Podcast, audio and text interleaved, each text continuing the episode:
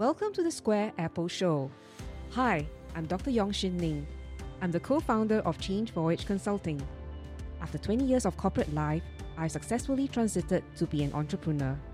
Wearing multiple hats as an entrepreneur, adjunct lecturer, mother, wife, daughter, sister has taught me how to navigate life's challenges. And my secret is the Square Apple. In this show, I will discuss tips and strategies to change the way you think about your personal and professional life. Because if you change the way you look at things, the things you look at will change. Ready to activate the Square Apple in you? Let's begin!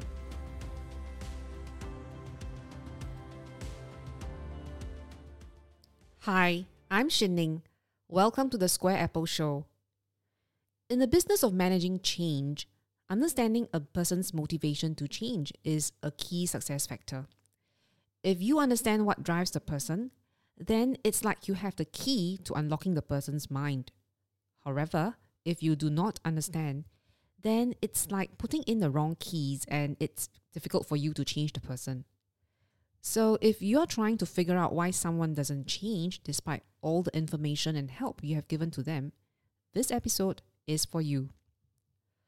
Recently, I was scrolling in through LinkedIn and I saw this quote. If you are not willing to learn, no one can help you. If you are determined to learn, no one can stop you. And I thought to myself, how true is that? Over the past 8 months, I've grown significantly in my understanding of how businesses are conducted online.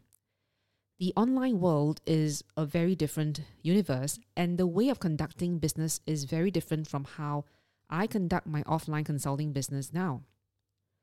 So when I learned all the fancy things like sales funnel and value ladder, and I sought the help of a close friend to help me set them up, some aspects of my friend's persona that I'm going to talk about has been altered to protect the identity of the person and what I'm going to talk about here.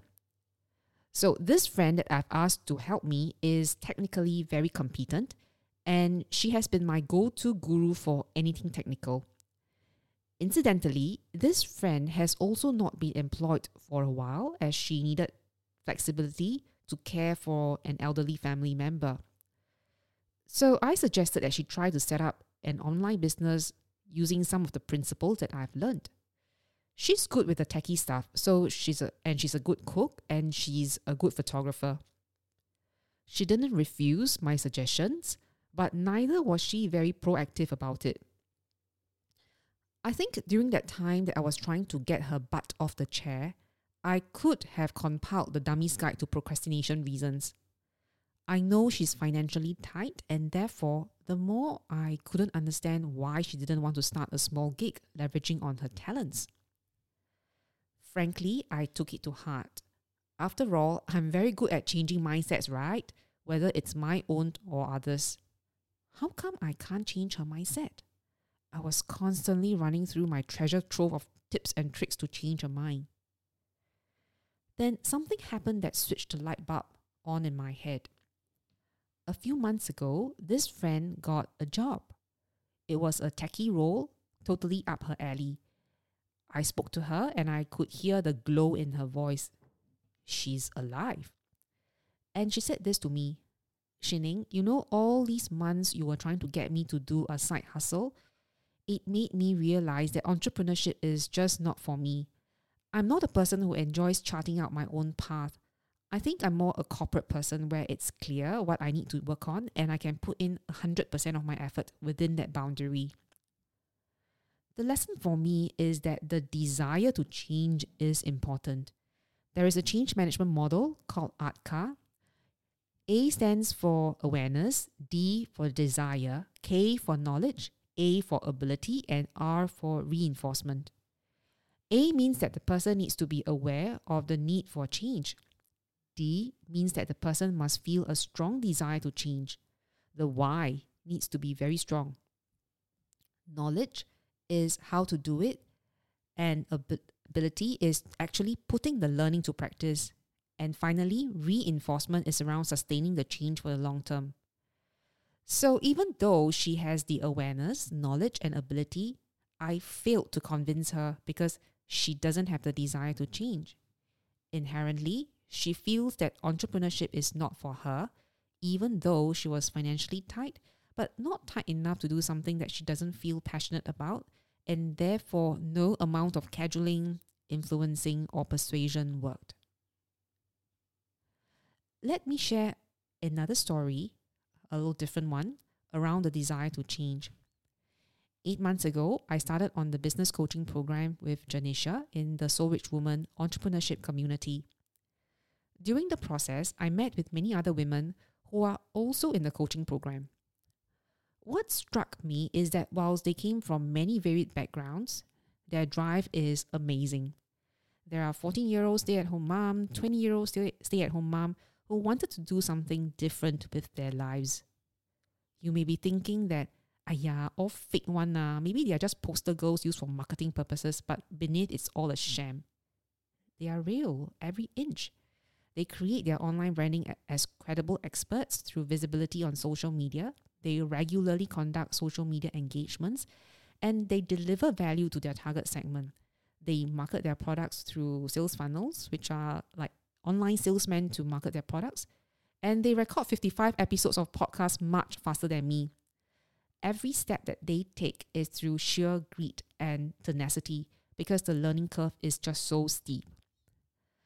I'm full of awe and respect for them. If I use jogging as an analogy to the activities that we undertake in the business coaching, a person who has been constantly jogging would be more accustomed to the pace and intensity.